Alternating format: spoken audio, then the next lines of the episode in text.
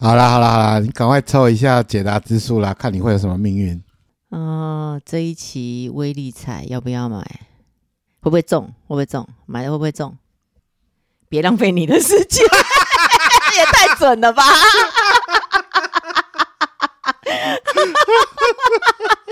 真的，我说解答之书很准呢。四三二一。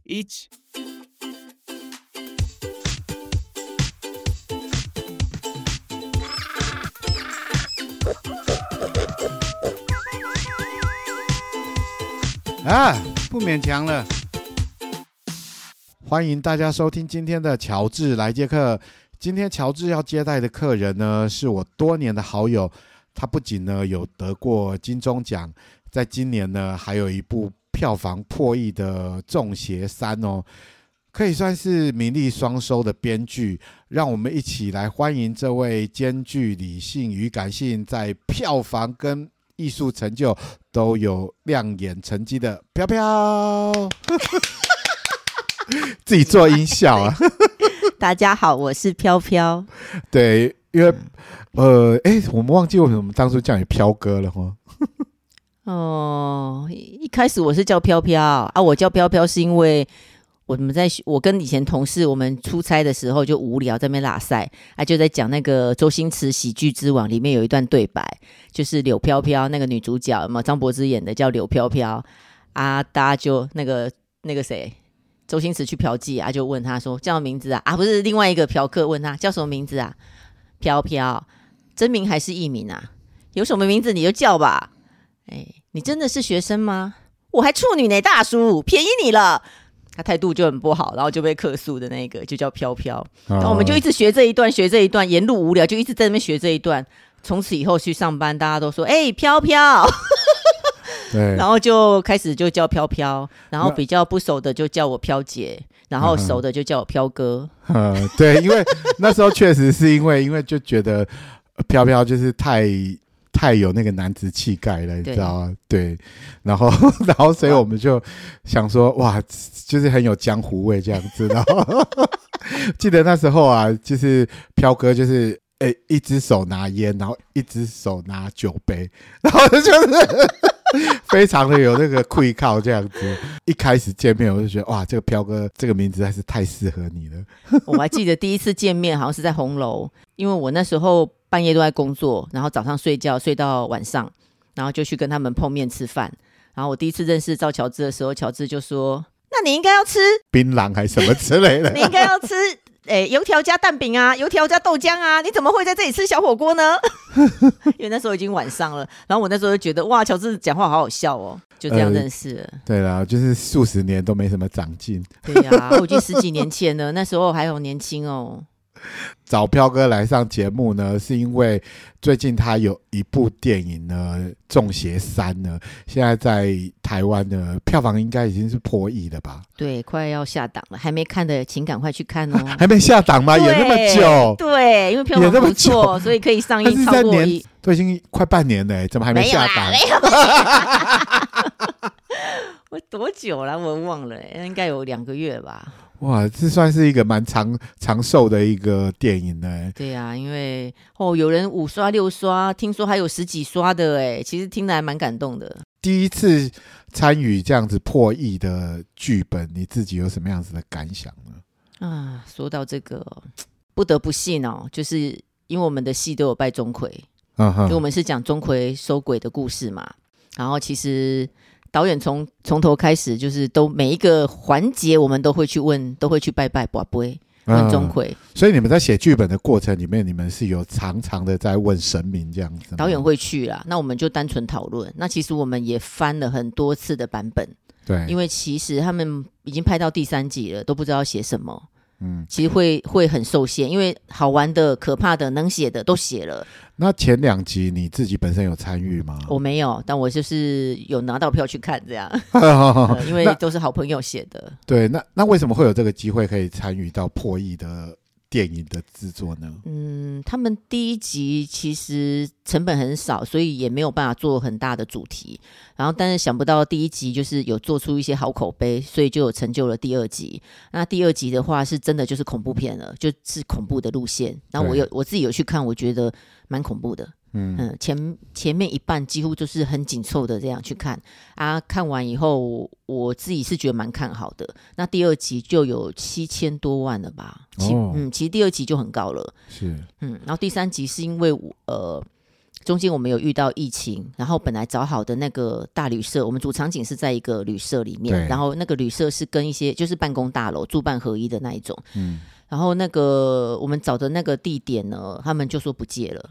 嗯，所以因为这牵扯到太重要的场景，整个是要环环相扣的场景，整个全没了，那我们就只好再换地方。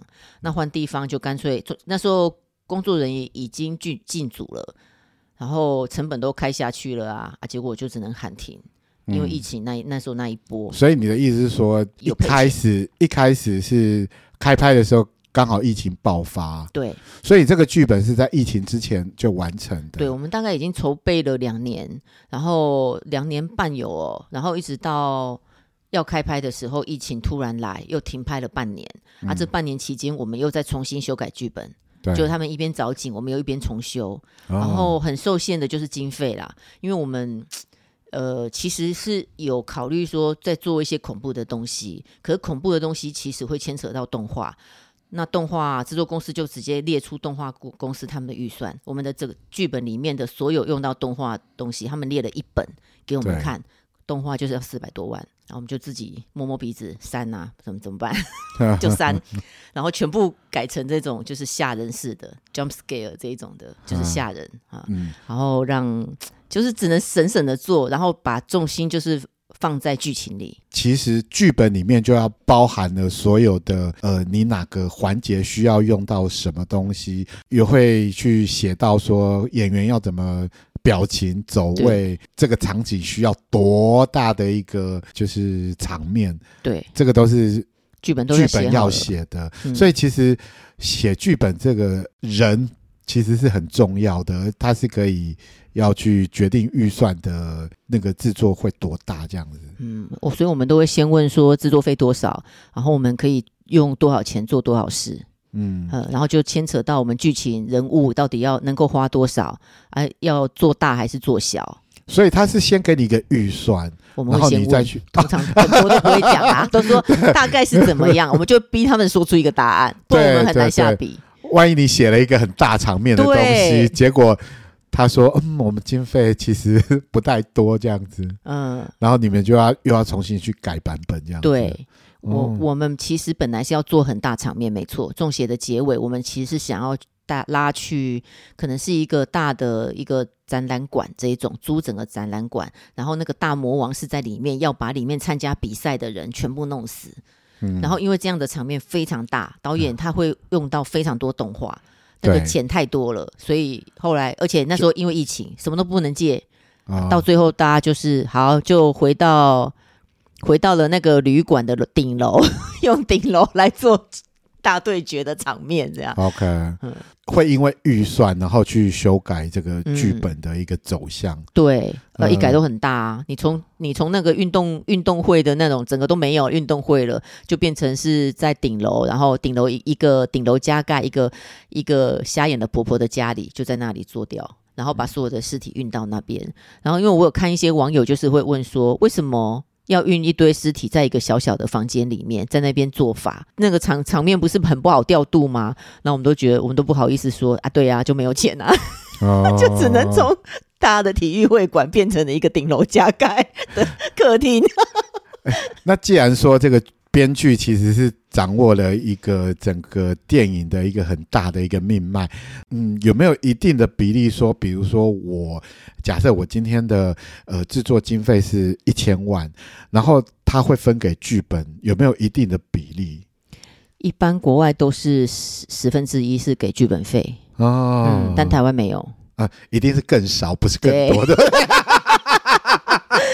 对，就是用一般行情价在跟你。所以有没有考虑现在赶快去学英文，然后就 然后去好莱坞发展之类的，就移民啊，可能赚的比对啊，较好，赚比较多这样子。对啊，嗯，飘哥是从写呃电视剧本开始的起家的。对，那当初怎么进入这个工作的？你本身是科班出身吗？不是哎、欸，我你本身是念什么？新闻。啊哦，新闻啊，还是跟文字有关系啊？对啦，啊，一开始我是在电视台，那有没有想过说去当新闻主播之类的这样子？一开始我有跑新闻跑一年呢、欸，哦，而且我是跑财经呢、欸，啊，财经，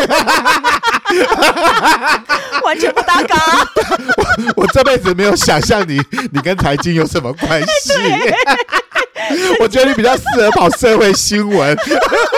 结果我居然是跑未上市股票哎、欸，我还做了很多采访，找很多投顾在问哎、欸。哦，我 我相信那个报道一定都蛮不公正的。我觉得你去采采访社会新闻，你一定会跟那些角头老大就是混得很好，都有第一手的消息。哦，可是跑财经真的是吃很饱，因为他们那些上市公司在发表什么会的时候，都是找那个大饭店啊，然后都会招待记者，就是那种九百块、一千五的套餐啊。都是找这种吃套餐的啊，然后你就在那边吃，然后他们就跟你给你新闻稿，对，然后就跟你讲他们接接下来什么第什么四季的财报是怎样啊，接下来下一季会怎样啊，要专注在哪，你就放空在听啊，因为其他都写在里面的。你那时候有懂吗？有啦，其实我你那时候有懂吗？有做功课才能去问得出问题啊。哦、然后那时候是也是都有那个以前的学长什么的啊，就看你菜菜的就带你去，然后就一起去认识大老板，啊，就坐在旁边在那边吃。OK，嗯，吃饭是重点啦。对，就是在吃饭，真的。反正他新闻稿给你什么，你就照写就好了。对啊，后来也做的也不晓得自己在干嘛啊，一做一年而已。那家那时候开，那是一间网络公司，他们想要发展网络报，而且我就倒了。啊，倒了以后，我同事就问我要不要去电视台。我同事，哎，我同学，我同学那时候在电视台。他说他不想做了，他是做公关，他他他不他觉得他个性不适合，叫我过去做。嗯、我就哦好啊，就去做公关啊，就在那边发新闻一样嘛，发发新闻稿啊，然后就是跟自己节目的艺人啊，就蕊一蕊啊，看要写什么啊。你那时候是做什么新闻？公关的话，就是帮自己电视台的节目，就是写新闻稿。哦、他们接接的一些案子，他们的一些业配嘛。对，没哎，不是，就是说。我们还是要定时都有一些新闻曝光，这样才会刺激收视率。嗯啊，比如说那时候我们很夯的，就是有娱乐百分百啊，哦、什么娱乐晚点名啊，然后什么神出鬼没啊，所以是后来就改从财经，然后转到 娱乐的部分。呃，我好像有负责一些，反正就是会艺人如果有什么消息，对我们来讲也是好事，我们就会发艺人的那时候发生什么事情。然后比如那时候我们有最有名的就是。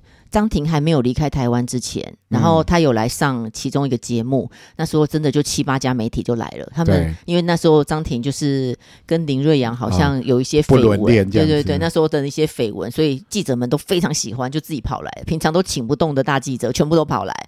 然后我们也为此发了一波新闻，这样，OK，、嗯、就是说哦，张庭在我们的节目上讲了什么什么什么啊，你这个发出去，观众就会看，他就会看这个节目，看张庭讲了什么。啊，哎，我们就是要定期的要去要去见光，然后让让那个电视台会有收视率。OK，、嗯、做了呃娱乐新闻记者，他也不是，他就是不是记者，他是电视台内部的公关。那怎么会跳到编剧这个部分呢？我们因为电视台里面有他们，我们有自制的戏。然后那时候，因为我妈妈生病，然后我就离我就离职要去照顾我妈。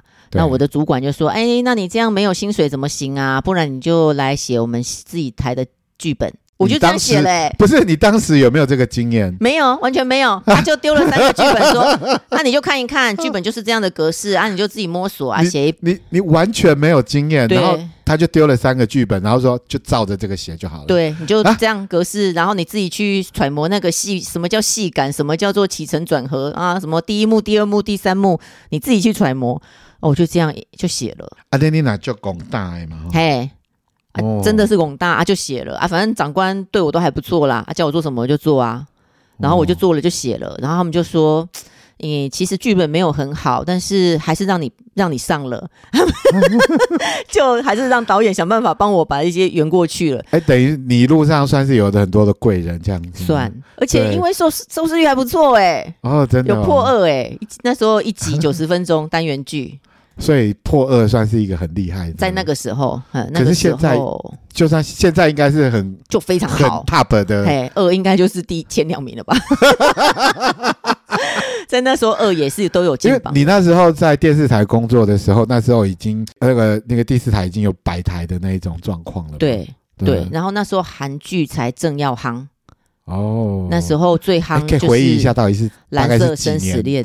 大概是几年的事情？啊，九二一左右，哎哦，民国哦，哎，民国九十几年，九十九十几年末，对，我们现在都在讲上世纪的 真的上世纪的时候，那时候就是开始有韩剧的时候，OK，嗯，所以你就是在韩剧还没有就是灭台的时候，哎，刚起刚出刚起来，然后很红，那时候很红，但还没有到灭台，嗯啊，那时候我就开始写剧本，OK，然后也因为在电视台就是看很多戏啊，因为要做宣传，你要一直看戏，然后看看看啊是什么《鹿鼎记》啦，那个那个年代，难怪你刚才一开场的时候，然后就可以那么会背这些有的没的东西，就是脑子里面都装着一些这种台词。哦，对啊，因为常看常看电视啊，那你写剧本的过程里面，需要就是去找一些灵感吗？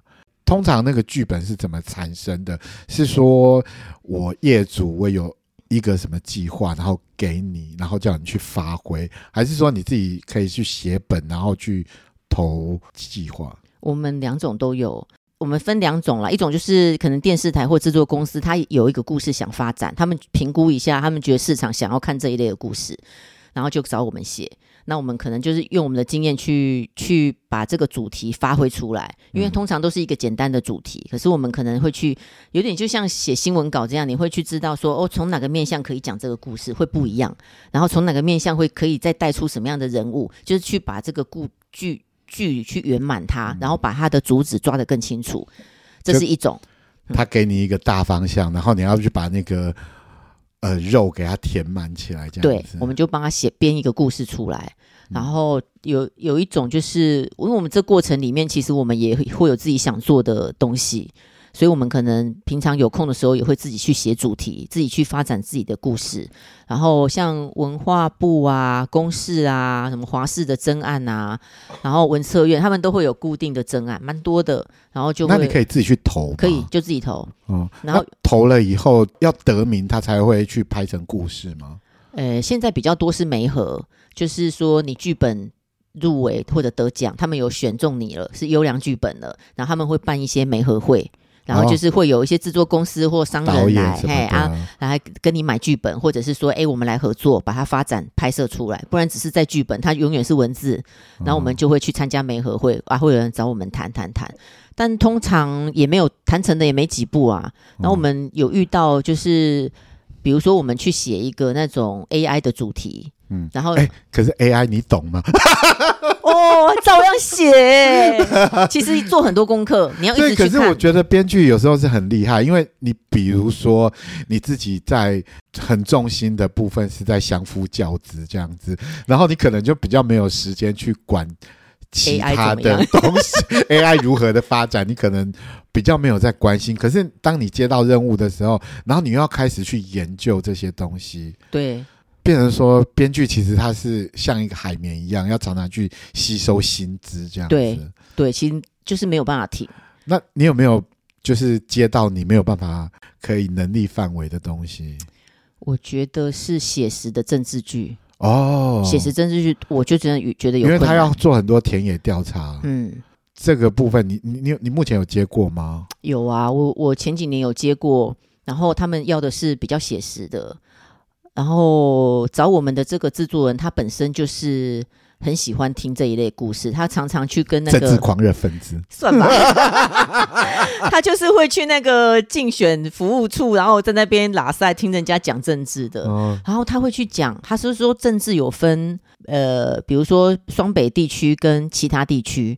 这个政治氛围非常不一样。比如双北的话，你几乎就可以用像人选之人这样子的，他们是会走一个规矩，就是那边的这边的从政的人其实是比较照法规的。可是如果是走那个其他的其他的地方的，他们都会玩很大啊，就是有一些 under table 的东西这样。对，然后他就分享了他的那那边那些故事，让我们来写。然后其实我，那你有当时听了有觉得很很不可思议这样会子，，我觉得很不可思议。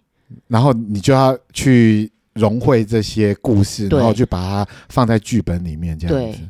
但我觉得那完全不是我的愧靠，因为其实我还是比较一般的编剧吧，就比较擅长那种温情的，让人家掉眼泪的啊，嗯然后或者是好玩的、喜剧的、有趣的啊，像鬼啊这些，就是比较天马行空的。然后要去写一个很写实的政治，我觉得我抓不到那个氛围。其实写一写，你就会写到你习惯的，比如你会把它写得很轻松、好笑。或者是就人家本来要写一个很很对血淋淋的，对，就会被揭发史料的一些剧本，结果你把它弄成一个搞笑周星驰的对状态，然后我就会一直我要花很多的心力把自己拉回来，所以这个部分我就是会，我不是天生这一块，嗯。那我就除非我要一直花很多心力去做这方面的功课，我才能够或者是对方给你很多钱，但 他讲的很多故事都非常有意思，比如说他讲一些贿选的状况。以前的人贿选，现在变成说 A 党要去贿选，B 党就会派小弟去偷拍啊哎，去抓证据。嗯那 A 党要怎么办？A 党呢就不用现金，他直接开那个宾士车给他的条阿卡，啊然后说如果我选上，这车就你的，你可以开到什么地方，哪个当铺，然后我来换。你来换现金，哦，就变成这样。那变成 B 党的那些小弟在那边偷拍，全部白拍了。然后 B, 爆内幕啦，对，然后 B 党的要去 要拿什么证据去告 A 党？A 党就说没有，我车子停在家没事，我送给这些朋友开，我借他们开的啊。对，就你没有证据，就是还要这样子绕一圈这样子。对，所以其实他们那种政治的权谋是很很好玩的。嗯但我我就是得要做很多的功课，你才能够进入那个氛围啊。哦，所以你还是擅长的就是一些家庭伦理、温馨喜剧温馨喜剧，还有比较天马行空的啊，像鬼。哎、鬼的。那你自己本身有在对这些我们比较看不见的这些题材啊？因为你本身好像蛮相信呃算命这件事情的，对不对？对对。你自己本身也有在做一些研究吗？哎，对我最喜欢算塔罗牌，还有紫微斗数。你当初接了这个鬼片的时候，接这个《中邪三》的时候，哦、你自己有很开心吗？其实我接鬼片都很神奇，我每次都是去拜拜，嗯，拜拜一出来，一走出那个庙，我就会接到电话。我两个，一个七七四十九天，还有《中邪三》都是这样。哦，很奇怪，我接这种鬼神的戏都是去拜拜，去拜完，对我只是没事去拜个拜，然后就你你事先你完全没有这些跟剧组联络过，对。那你要多跑几家，就很神很神奇。然后我我也一开始觉得就是巧合，慢慢写进去以后，像中邪，慢慢写进去以后，呃，那你自己人的身身体的一些状况有没有什么改变之类的呢？嗯，我很怕写的时候遇到鬼。哎，那你自己本身有没有遇过呢？呃，我觉得我可能会有一点感觉，嗯、但我我说不上，我我也不觉得是叫灵异体质，我觉得只是说，呃，其实人活到一个年纪，你可能知道事情多了，然后你会无无感会比较开窍，还是说你就是和平的共处？对，然后你说有看到也不像，但你好像也会瞄到一些灰灰的东西。哦，只能这样子，只能这样子说，也不是说真正的看到什么多可怕的，就没有看到很具体的形状这样子。对，但是你你有感受，会对会有，比如像耳鸣啊，或者是你会觉得说，哎，这个环境里有别人，嗯，因为我们可能都是在一个小小的房间里，所以有有其他人存在，你就会有一个感觉，就大概是这样子。嗯、那。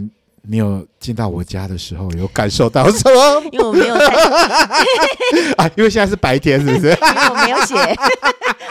如果我在你这里工作，我可能就会比较感官比较打开。呃，你是说要在这边长时间的那个呃，就是待着，然后你就会有一些感应这样子。对。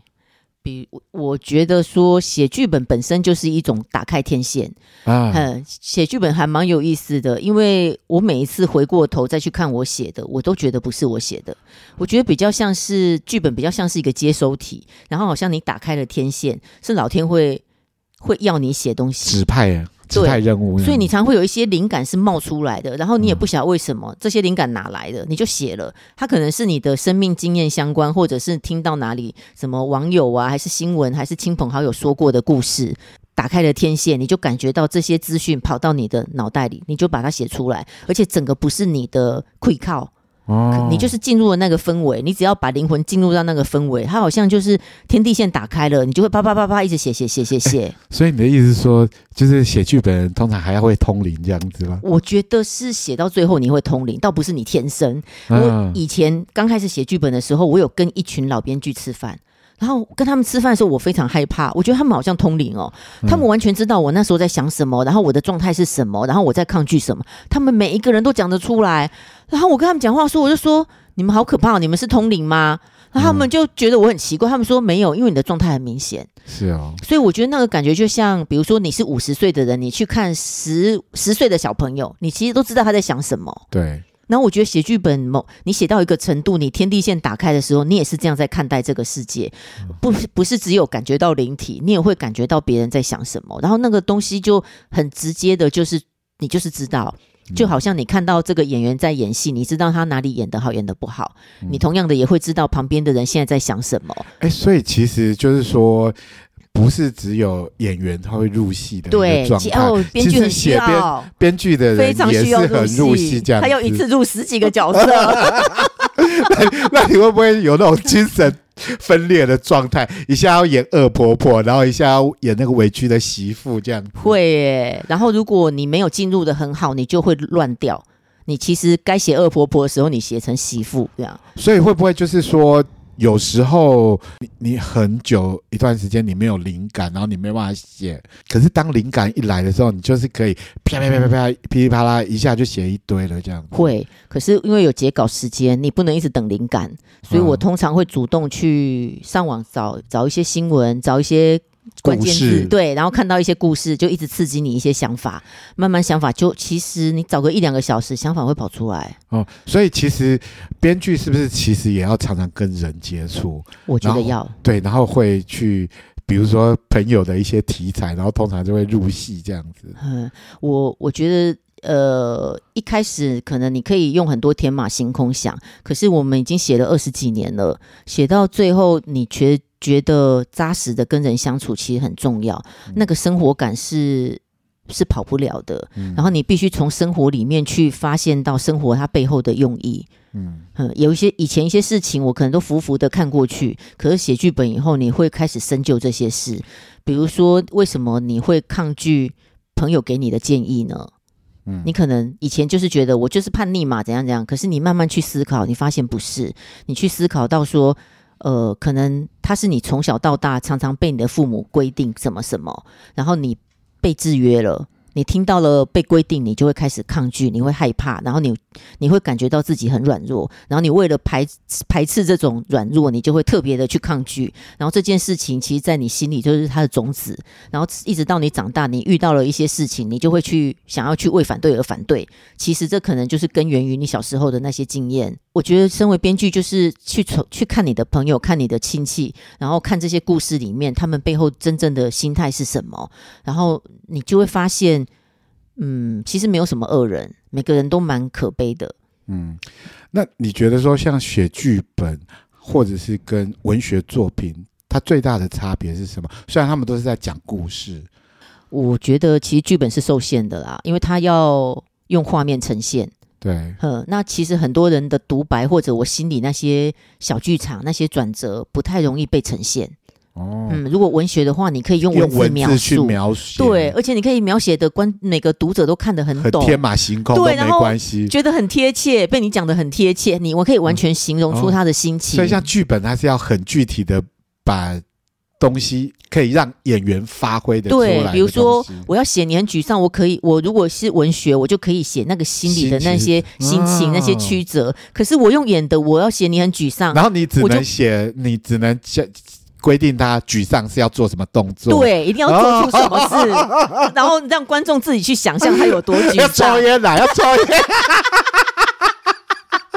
对，就是一般会 一般就是喝闷酒、抽烟这样子。对 但你要去想出更屌的土剧一定要啊。对，但是其实我们会，我们就会说，哎、欸，那个老梗、欸，哎，被人家讲那个老梗，你可不可以想别的？我们就得一直想去想破头，说他要怎么去呈现他的沮丧。啊，没有办法用讲的状态，就有一点，我觉得我们都是哑巴。那好，那如果我们现在来假设一个状况哈，然后我给你一个低成本的低 低成本的剧作，然后你要表现他的沮丧，那就是抽烟跟喝酒。然后我给你一个高成本的，然后让你没有没有就是没有就是预算的上限，那你要怎么表现他的这个沮丧呢？你的场景要设计在哪里？顶楼，大楼的顶楼。嗯。然后他要跳下去，对，他会在女儿墙上做挣扎，然后看着下面整个是花花世界，然后花花世界有很多人在提款机领钱，然后有的要去上酒店，然后有的正在看车，他们要买百万名车，嗯，就是楼下的，所以他就是变成一个上帝视角，然后再看所有的人这样子，然后他一个人是在一个很孤单的宇宙里。啊。真的成那个那个，马上那个成本就 成本就提高很高，然后这时候就会被导演说这个我们花不起。啊啊！是制作人会出来讲话说这个我们花不起这样。导演说：“哎，下雨耶，我们要拍那么多场景哦，喝个酒抽个烟就好了啦，在家里就好了，跑到什么顶楼？还要大楼哦，喜马拉雅山去好了。”哦，现在大楼很难借哦，这样 找一堆话叫我们换。哎、欸，那那好，那我们现在讲说，比如说制作人、导演跟编剧，他们三个人之间的这个权力的关系的拉扯是什么样子的一个呈现呢？哎，这个跟着世代在转换，在我刚开始写剧本的年代，这这三个其实是三角鼎立。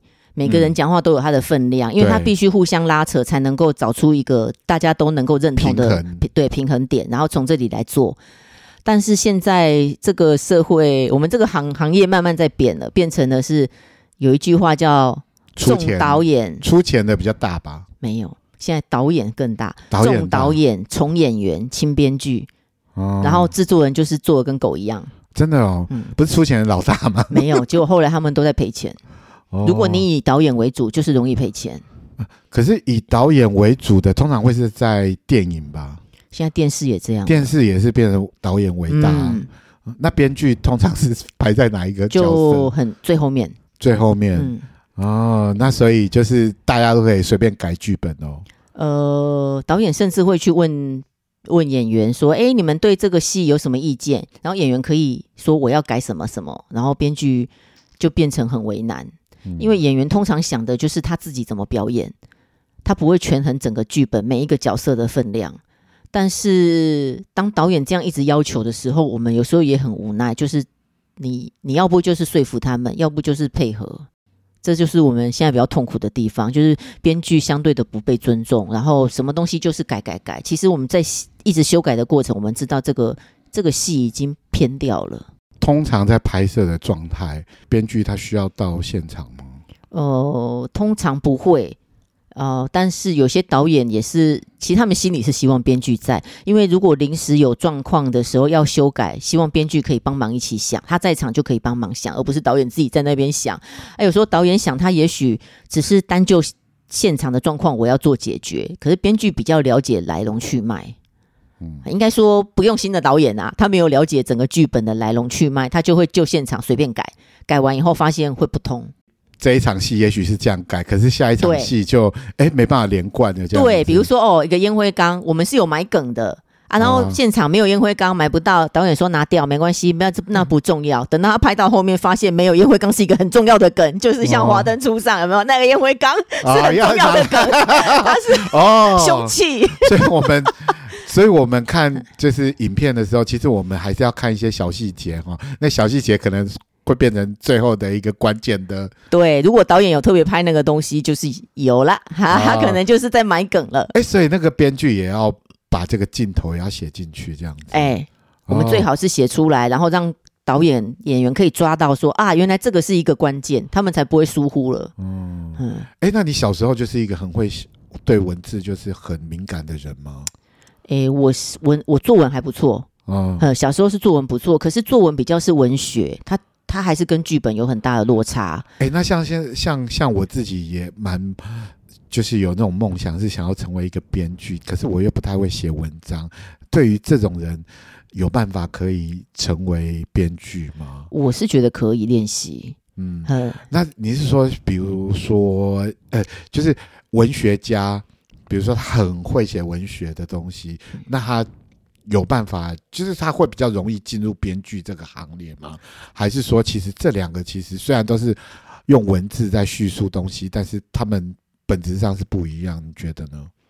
我觉得文学家要转编剧是比较容易，因为他们在写文章的时候其实是会想象画面的。哦，对对对对对。可是他现在变成重点要要把它转成如何画面去呈现情绪，具体化。对，去去画去呈现那个要转折的人的情绪或者剧情，他慢慢的去转转过来就好了。啊，你说文笔不好的人，他如果同样对于画面很有感觉、有想象力，他知道哦心情不好，他要用什么样的画面呈现？画一个大楼。他就写啊，他慢慢把这些写出来，然后不需要妙笔生花，他他不需要很美的文字，嗯、他只要把情境给他写写写到位，或者他如果不太会的话，他就 AI 人 叫 AI 写吗？直接直接把场景画出来这样子。对呀、啊，不不还是要用文字写，剧本就是用文字。所以，所以你本身小时候就开始是对文字本身就是很敏锐的人了。对，我比较喜欢，我是蛮喜欢写作文的。哎、欸，那那你的小孩呢？你的小孩有没有遗传到你这个部分？他昨天才写他人生第一篇文作文呢、啊，小二而已，刚开始学，还不知道写了哪些东西。呃，老师是叫他们写他们户外教学去那个天文馆参观，然后就是写写参观心得。嗯、哦、啊，老师刚开始在教，就会教他们第一段要写他们是怎么开始的，什么事情是怎么开始啊？他们就写说哦，我们几月几号，然后要户外教学，去到哪个天文馆，然后在那边集合怎么样？然后第二段、第三段就是要写经过。啊，你在这个天天文馆有发生哪些事？些看到了什么？然后有过程有哪些？嗯、啊，第四段就是结尾。哎，哎，结尾，然后你的心得是什么？这样。那你看一看有没有觉得这个小孩自己生的，还是医院有报错？错字连篇。就是我，我可以，我觉得还不错。就是他算。有理解老师在讲什么，他架构是对的，对，架构有有听懂，然后内文的话，呃，有一些让我意想不到，然后从文章里就可以发现说，他观察的重点除了天文馆有什么之外，还有他自己的感受，然后还有他都在写同学坏话。你就 跟妈妈很像啊！你就知道他的为人啊，跟妈妈很像啊！我哪有？我才没有写同学坏话。那你的职业生涯呀，其实是前一前半段啊，就是一个呃欢乐的单身女郎这样子，每天跟你们玩。对，然后那后半段加入了呃有小孩子的陪伴，那对于你这两个阶段的工作有没有什么样子的影响？呃，我觉得工作时间真的变很少，然后一直被打断。那以前我就是，我觉得进入剧本我需要花一两个小时，你整个才会入戏，然后可以把所有的人物角色他们的情绪变动你都掌握得很好。但现在我遇到就是要一直被中断，一直被中断，嗯，所以我其实花了前期花了一几年的时间，还蛮痛苦的，嗯，然后慢慢我就觉得我得要区隔开来。就是我照顾他的时候，就是专心照顾他，然后写，就是趁他睡觉以后，我就开始写剧本，所以我就开始变成恶婆婆跟对，好跟那个小媳妇。对，那像他去上学的时候，我那时候在写杀人魔。那会不会看到小孩子？我觉得好危险哦！你知道吗？我那时候整个在我们在编剧会议上，整个在想说，在讨论说，杀人魔会有什么样的房间？嗯，他可能是一个很看起来像工程师的乖乖的宅男，但其实他是个杀人魔。嗯、然后他的房间就跟一般工程师一样，就是整齐、整齐、整齐、清洁，整齐中带有一点点的乱。好、嗯啊，就可能他的 CD 是乱放，没有规矩、没有规则的。可是他有一个鱼缸。那鱼缸里面养的不是鱼，养的也许是一只蝎子。啊，好，就是把那个杀人那种一个正常里透露着诡异的那种氛围做出来。对。然后我一直在想，我们还没有结论的时候，我时间到了，我要去接小孩。对，然后我就被打乱。我脑袋还在想杀人魔，我就跑跑跑跑跑跑跑，一直跑到跑跑跑跑跑到教室的门口了。然后老师打开门说：“啊、哦，某某某妈妈。”我这个时候才整个回魂过来。我的脑袋才从那个杀人魔的房间离开，然后我就觉得说，我从那个房间走出来了，然后走到一打开门，竟然是学校的教室，然后我儿子下课了，然后然后大家就看着你那个开在刚杀完人的脸吗？对啊，就那个脸还是很那种严肃，想要杀人的样子。对，我觉得就是会有那个我需要做灵魂抽离，然后从这个空间跳到那个空间。你都已经走了这么久了，你还没有办法抽离。我整个五分钟都还在想那个杀人魔是怎样。其实。我平常就是这样，我现 不是你平常就是个杀人魔吗？我平常就是 当了妈妈才才改过来。我平常就就是我在赶剧本的时候，我是很进入状态的。然后现在我在赶的时候，然后小孩跟我讲什么，我就是看着他，然后我没有在听，我就嗯嗯嗯，然后 就很会应付人，就对。对，然后他其实看得出来，他知道我的眼睛在空洞了，他就会去找他爸求救，就不会来问我。所以就是，其实变成是小孩子，其实他长大了，他自己有在适应这样。对，他会去适应说啊，原来妈妈就是要写这个。妈妈现在是个杀人魔，不要惹。对。然后我觉得好好玩的地方，就是因为这个生命经验，我觉得我的剧本会更丰富。哦，我觉得做妈妈对编剧来讲是重要的。呃，我觉得耐性啊，耐性又被磨了。对，然后你对生命的角度会不一样。哦，嘿，我觉得没有。那现在是不是更适合写温情的东西，还是更适合写杀人魔？可以哦，我觉得其实变宽了，因为你可以，你透过小孩，你知道了一个人的那个出生、成长整个的历程，他什么地方是有机会走歪的，然后什么地方会怎么样怎么样，其实是有很多的关键点是，呃，是重要的。然后我觉得你看待事情也不会只是看说，哦，我我怎么样，我怎么样，我感受了什么，你不会，你会整个拉宏观来看到说生命是什么。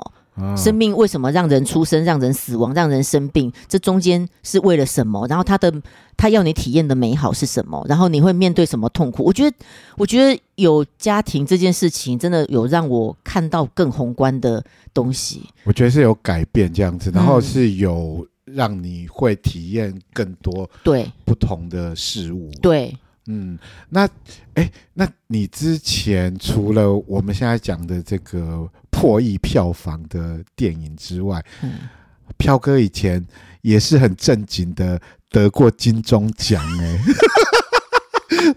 你知道那时候你刚得金钟奖的时候，然后你就到处宣传，然后讲说：“哎、欸，你知道吗？我有一个有得过金钟奖的朋友，这样子。”我那时候我都觉得好骄傲，哦、你知道，就是我这辈子我就是喜欢那种攀龙附凤的人，这样子。所以那时候飘哥得金钟奖的时候，我超开心的，然后到处跟别人讲说：“你知道吗？我有一个得金钟奖的朋友。”那你要不要讲看看你得奖的这个经验？然后那个。呃，作品是什么？然后你在这个剧组里面扮演了什么样子一个角色？诶、欸，我想要先讲一下得奖的时候，就是乔治真的很开心，那一票朋友都很开心。然后我还记得那时候你们就约说出出来出来，我们来庆功。然后我们好像就是约在就我家附近的一个泡沫红茶店。我还记得我们的庆功宴有多寒酸。对，其实我们很寒酸。哎、欸，我入围的时候，我跟我室友讲，我室友说：“哎、欸，那我们来庆祝一下，我们就去买了一百多块的卤味。”你的庆功宴，你的庆功宴都好寒酸。然后那时候你们来找我是约在泡沫红茶店，然后 哎、欸，那泡沫红茶很棒哎、欸，二十四小时的。然后我记得就是你们每个人都眼睛亮亮的看着我，然后很开心的样子，然后也不知道该说什么，嗯、就是除了恭喜之外，不知道讲什么。而且而且那一天那个就是。走红地毯的时候，飘哥穿的是暴露装，哦、我才看到他女性的一面。我以前这都以为他是男扮女装。哦，哎、那你讲一讲得奖的那种，呃，你喜悦的喜悦，还有那一整个工作的过程。你们那时候是特别有有特别预设说这部这部戏就是要去报金钟吗？没有，其实。那个戏一开始是导演他想要推的一个故事，嗯、然后它是什么故事？这剧名是什么？他是从一首诗，一个台湾诗人写了一首诗，就是讲说我的阿嬷去当太空人了，嗯，然后他在太空里飞翔，然后什么那些管线都是他的。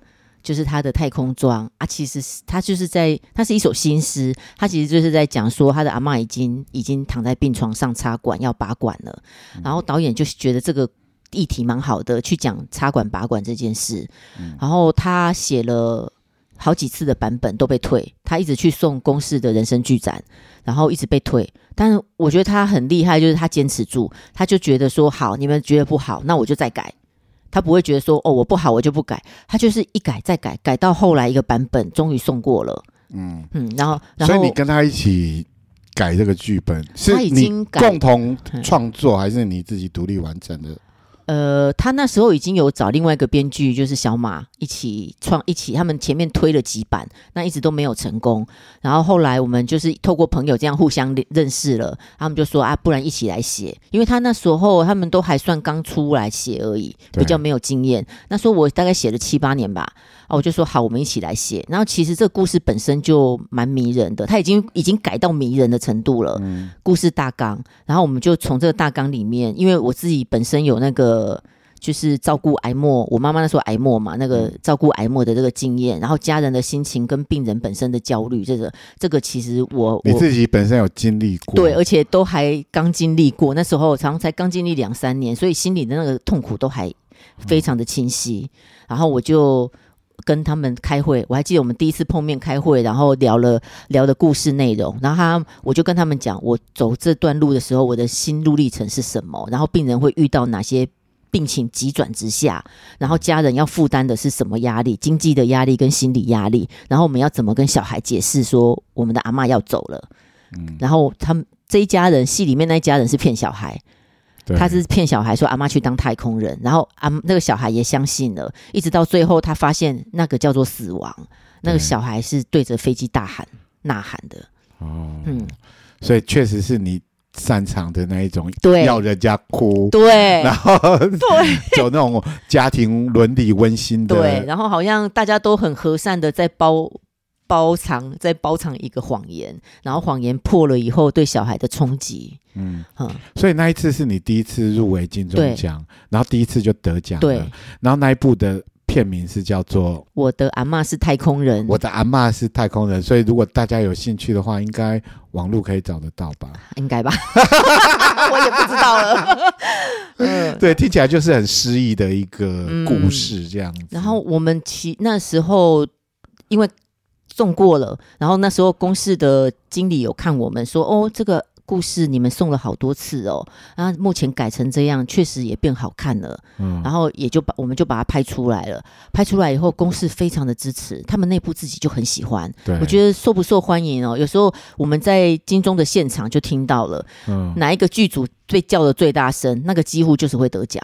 嗯，所以你们那时候当时是入围了几项呢？我们入围了五项，五项就是最佳导演、最佳编剧、最佳影片，然后最佳摄影跟最佳男男配角、嗯、男主角。对，那所以最后是得了得了诶，编剧、导演跟最佳影片三个重重要的、就是、都包了，最 最重要的奖项啊。嗯、对，然后你当时什么心情？呃，我第一次入围，我也不觉得我跟奖有缘。因为我，但是你就记得要穿暴乳装。对，我其实是我一个造型师朋友，叫 Sabrina，他就叫我，他就说他可以免费帮我装点，然后衣服借我。嗯，然后其实我什么都没有，我我也不是平常就乳房，还有一头长发。然后我还记得我那一天 熬夜写到中午十一点才睡，然后几乎没有睡觉的状态，等于你还在赶别的本。对，我在赶别的本，然后想说才睡一两个小时，然后我是我是非常不爽的，就是被莎宾娜叫醒，说你再不来化妆就来不及了，嗯、然后我就。想说，嗯，有那么有化妆那么久吗？然后我去找他，哦，真的呢，他的电那个电棒卷还要加热，把我头发弄好久，然后帮我换衣服、化妆什么什么的，从头弄到尾，让我变成一个人，让你变成一个女人。对，我从来没有做过那种打扮啊，然后就很不习惯踩着高跟鞋这样子去，然后去的时候就是。就跟小马啊，然后跟编剧还有导演那边聊天呐、啊，我们就几个在那边聊天，然后也没有想很多，然后一直到我记得颁奖人是万芳，然后他。拿到打开那个奖项的时候，他就说：“哇，果然就是名字最难念的。”然后我就想说：“我的阿嬷是太空人，应该不会很难念，可能不是，可能不是我。”他是说最长啦。他是说我的名字很难念，我叫郑婉平嘛。我那个平是一个王字旁，一个比赛的比，没有人会念那个字，那个很难，很对，就是平平常的生活很难用到的。对，一个字这样，所以我都特别，因为那个广念念 announce 旁白的那个，在那个金钟上面念旁白的那个人是我同朋友的以前同事的弟弟，所以就是要特别跟他讲说我那个名字怎么念，他他也懒得去翻字典这样子。对，其实他们都会去查，但是我还是特别去讲一下，因为字典上你要旁边要写注音呐、啊，对。名字都要写注音，所以我才叫飘飘比较好记，因为我名字真的。飘哥啦，飘飘 飘飘呗。对，然后那时候温芳讲说，哦，果然就是名字最难念的。我想说，哦，应该不是我们吧？我整个其实放很空，我我也没有准备什么上什么颁奖领奖新的感言都没有哎，我就这样傻傻的就去了，然后就念到居然是我们。然后其实有一件很好笑的事情，就是我当下是要跌倒的，因为我穿，人家都是说高跟鞋太高了是是，对，不是说。哎，得奖的人就是最常出现的，就是跌倒，嗯、像什么钟欣凌他们都有跌倒嘛，是真的。我那个时候就跌倒了，扑街的我没有扑开，我好死不死，我牵着我小马的手，我们两个是牵手出去，然后其实我呛了，我真的是呛了，我是扶住了他，然后别小马看我，他以为我在跟谁敬礼，他就说我应该是跟呃认识的朋友在鞠躬，其实我是整个踉跄。哎呦，隐藏的非常好，可是我的脚肿了一个月，真的哦。然后我，就是、对我就是在那种状态之下就上台，然后那一天我整天都没有吃，嗯、只有在颁奖的空隙有点晕眩这样子吗？没有，就很很饿啊。啊，你说晕眩、欸，人家人家都是很兴奋的心情，你他妈还在那边讲说你很饿，对，就是我就这个人得奖了，怎么一点？对我就是兴奋感，因为我一直没有觉得我会得，我才第一次入围，然后我就觉得。嗯我就是肚子饿，然后没有睡觉，然后整个一种暴躁的状态，然后就没有想到说，哎，怎么这样就得了？然后我还记得我那一天就是呃空档的广告时间，我姐姐拿了一个凤梨酥给我吃，她说：“哎，你好开心是不是？” 她说：“你都还没有吃。”我说：“对对对。”他说：“啊，我有凤梨酥，你要不要？”哇，好好好，就这样吞下去，就这样吃一个凤梨酥就嗡啊。得奖要得奖要先吃凤梨酥哦。哦，这个是技巧，这个是技巧，就是以后大家去如果要领什么奖之前要吃一个凤梨酥，这样子，整天不要吃东西，这样子。哦，真的，我就我真的就是机缘巧合没有吃，只吃了一个凤梨酥，然后就上台。讲得奖感言，然后我其实不太会讲话，然后我也不知道感谢什么，就尬聊，我讲超尴尬的哎，然后我就讲一半，然后赶快叫小马讲，那我就这样匆匆的下台，救援，对啊，然后我们两个就傻傻的下台了，这样。不会，这是人生里面非常重要的一个履历啊，想起来很好笑啦。对，可是人家得奖嘛，都是这样风风光光的，啊，你这个得奖怎么感觉？对啊，怎么会是这样疯疯癫癫的？哎、欸，他现在讲啊，你你你有呃票房破亿的呃电影，然后也有得过金钟奖，都是对你的肯定啊。你有没有涨价啦？呃，其实制作单位都自己帮我涨，真的，我都开一般的价，他们就说看我的履历就看一看，就说我觉得你值得更好，就自己帮我加了钱。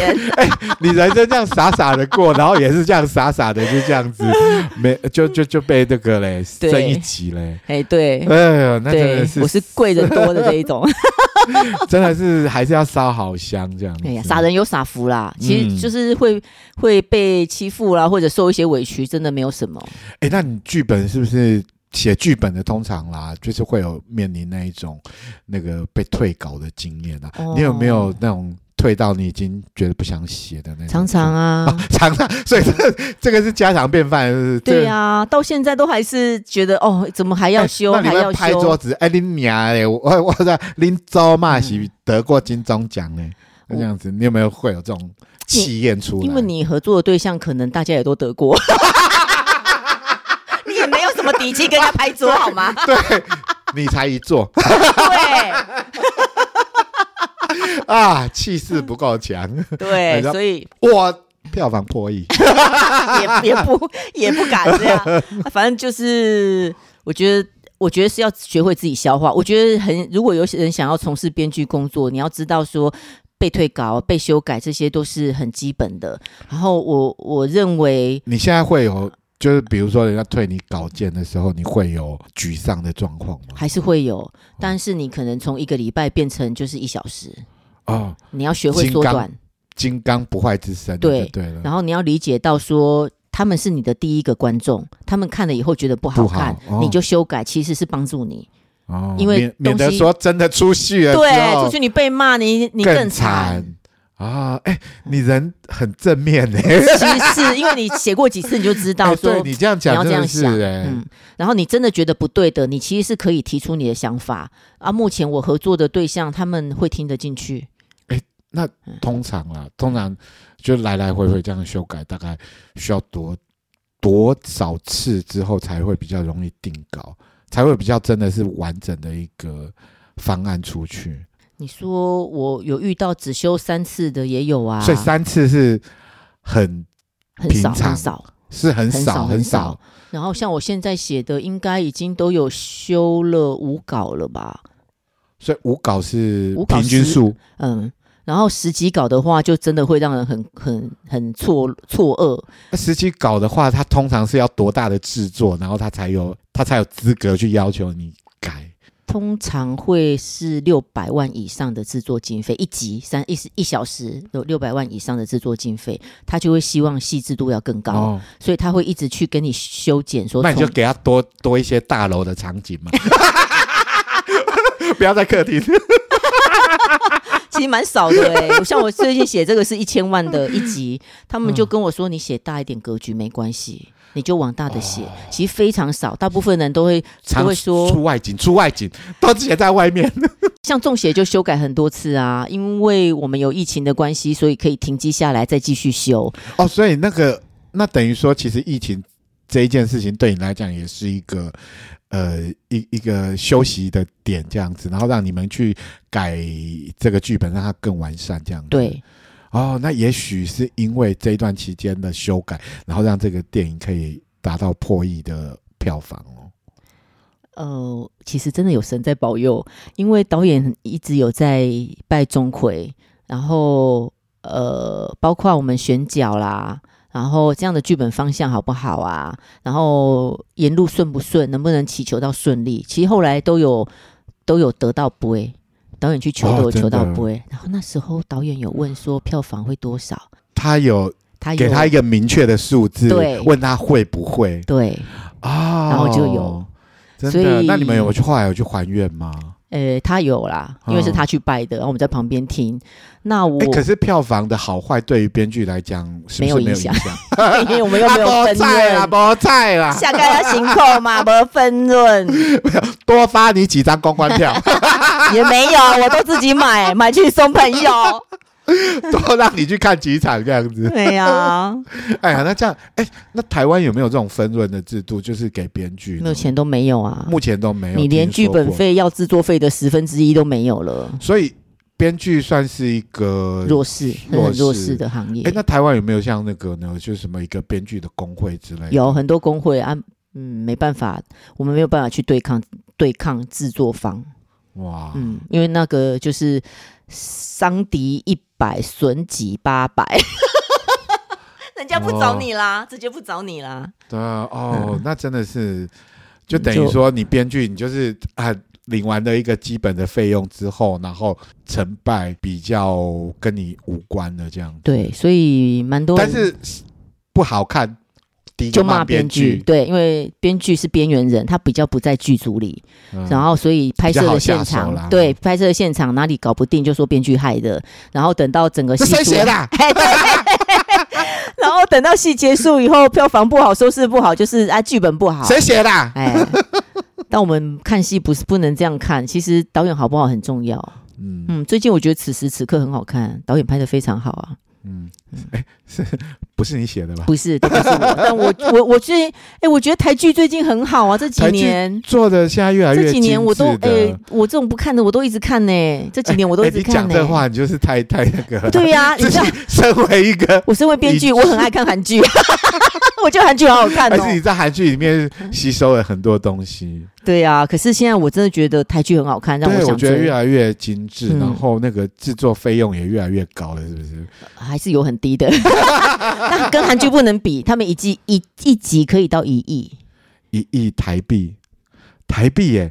哎，那这已经是电影规模嘞。他们都是啊啊！可是他们，因为他们是行销全球啊，台剧毕竟还是有一些限制，这样子。对啊，我们对啊。哎，如果说十亿的话，啊，一亿的话，然后。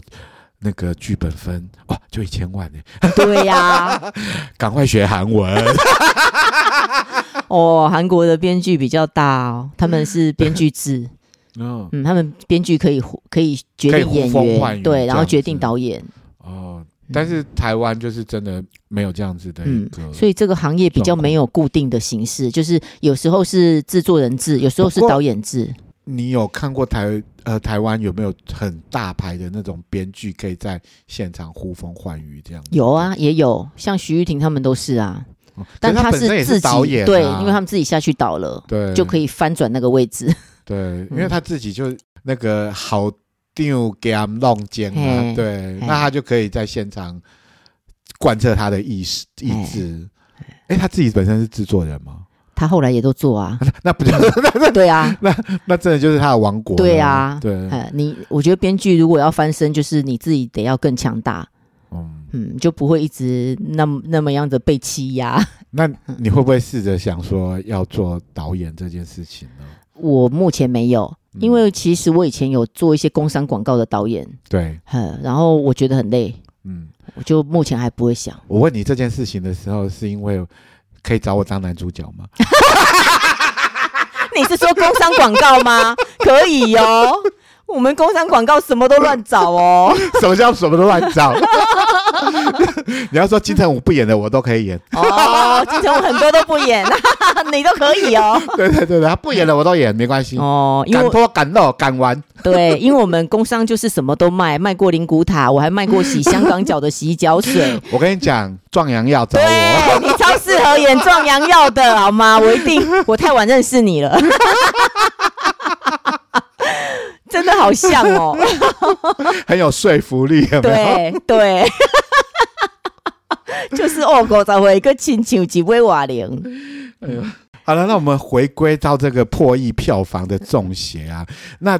中邪，你在整个那个就写作的过程啊，你自己有没有发生过什么 比较特别的一些经验，或者是说写的时候，然后就是突然哦哦，好顺畅这样子，好像有人附身这样子那种感觉。我跟你讲一个很好玩的事，我们戏里面就是有写到古曼童，古曼童就是？呃泰国的算是泰国的养小鬼，他们比较是说有一些有一些小孩没办法出生，然后就会有寺庙把他们请来庙里，然后放在那个金身里面，或者他们的那个做一些雕像，让他们寄生在这里，然后听菩萨讲道讲经，然后慢慢的就是他就有灵性了。对，就是他慢慢的学听经听完以后，他就可以再进入轮回去投胎，重新投胎做人。他其实是一个算是一个善的童子，然后但是开始就有泰国人会把他们请回家来供奉，然后就会开始请他们保佑他们可以怎么样怎么样。那台湾其实这些年也蛮多的，路上都有一些现在的那种中学生所谓的养小鬼。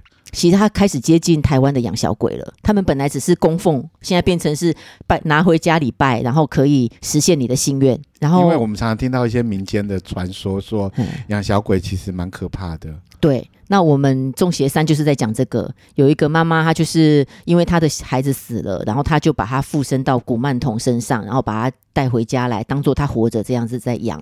然后故事也是从这样开始发生很多可怕的事情。然后那时候我们还在写剧本的时候，这个东西已经确定了，剧组就去做了一堆的古曼童啊，有一些是买现成的，有一些是自己做的。不是买真的。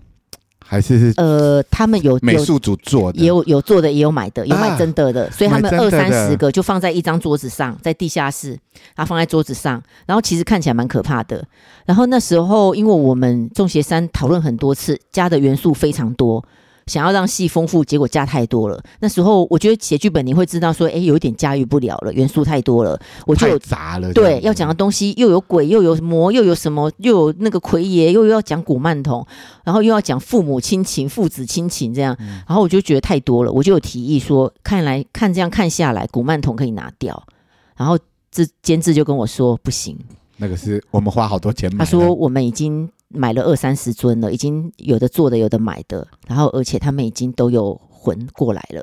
嗯、他说，呃，那些同事晚上加班的时候会听到地下室会有一些声音，声音，哎呦、嗯，就知道古曼童已经来了。嗯、就很多小朋友的灵想要演戏，啊、然后我就想说，好吧，那不能删，我们就想破头嘛，想要去把它写出来。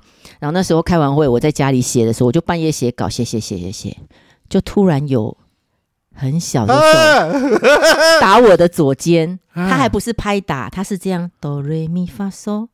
然后你知道那个手很小，因为他的间指间距很小。你有感受到？他不是拍，他是这样哆瑞咪发嗦这样敲你。啊，然后我就、啊、其实当下我没有害怕，我知道说他们来了，但我只是觉得他们就是一些小朋友，然后说就赶快把电脑拿出来。没有，我在那时候已经在写了，他们就跑来看，然后我就心里跟他们讲说，我不会删戏，我不会删你们的戏，已经讲好了要写了哦，你们不要担心。所以他是来警告，对，他是来说，我可以演吗？可以演吗？不要删我的戏好吗？这样，哎、然后我真的就就发生了，然后我就。觉得好啦，我会写，我会写，好，不要担心。然后我就继续写，然后后来写到天亮，我就睡了一觉嘛，睡得饱饱的，醒来，醒来人就理比较理性，就觉得说应该就是睡没睡饱，所以有时候神经会跳动，肌肉会不正常放电嘛，可能就是失没睡好的关系，嗯、可能吃钙片呐、啊，吃 B 群啊就好了。我就开始吃，然后想说啊，这一切都是幻觉，然后我就吃了两天，然后那一天半夜又在写稿的时候又来，又来哆瑞咪发嗦。它是持续不断的，还是没有？隔了隔了两天又来。没有，我是意思说它是哦，一下而已，一下子就只有一下。哆来咪发嗦这样敲一下，告这样。对，然后我就想，好啦，不要乱了，我我会写，我已经写好开场了，已经有你们了。后来跟他对话完之后，他就消失了。对，我就在心里跟他们对话，他们就没有再来了。那拍摄现场，你有听到说很多很多？嗯，好，我们下集分享。有什么呢？有什么说比较吓人的东西呢？诶、欸，这一集的我们监制有出书，对，他全部写在书里面了。他就是拍摄的时候遇到的一些鬼事。好，不用下集分享，去买书，去买书，因为我也不能讲。但我能讲的是第二集拍《中邪二》的时候，是有工作人员中邪，现场中邪，处理了四五个小时，赶不走。怎么？呃，那个状况是什么？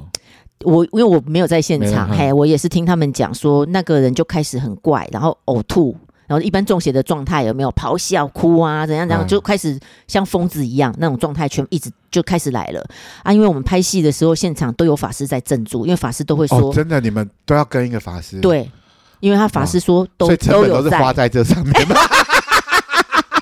法师说我们那些神头啊，他说有形就有灵。对你只要有挂那个绳子，那些灵就来了，哦、他们就会来说：“哎，谁要上吊？”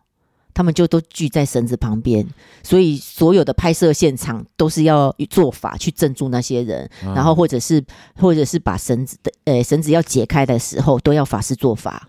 嗯嗯，然后现场你说怎么样都收不到音，或者是那一段拍完的东西回去变空白，啊、这以那种机器来讲是不可能的。你说像电脑磁碟片损。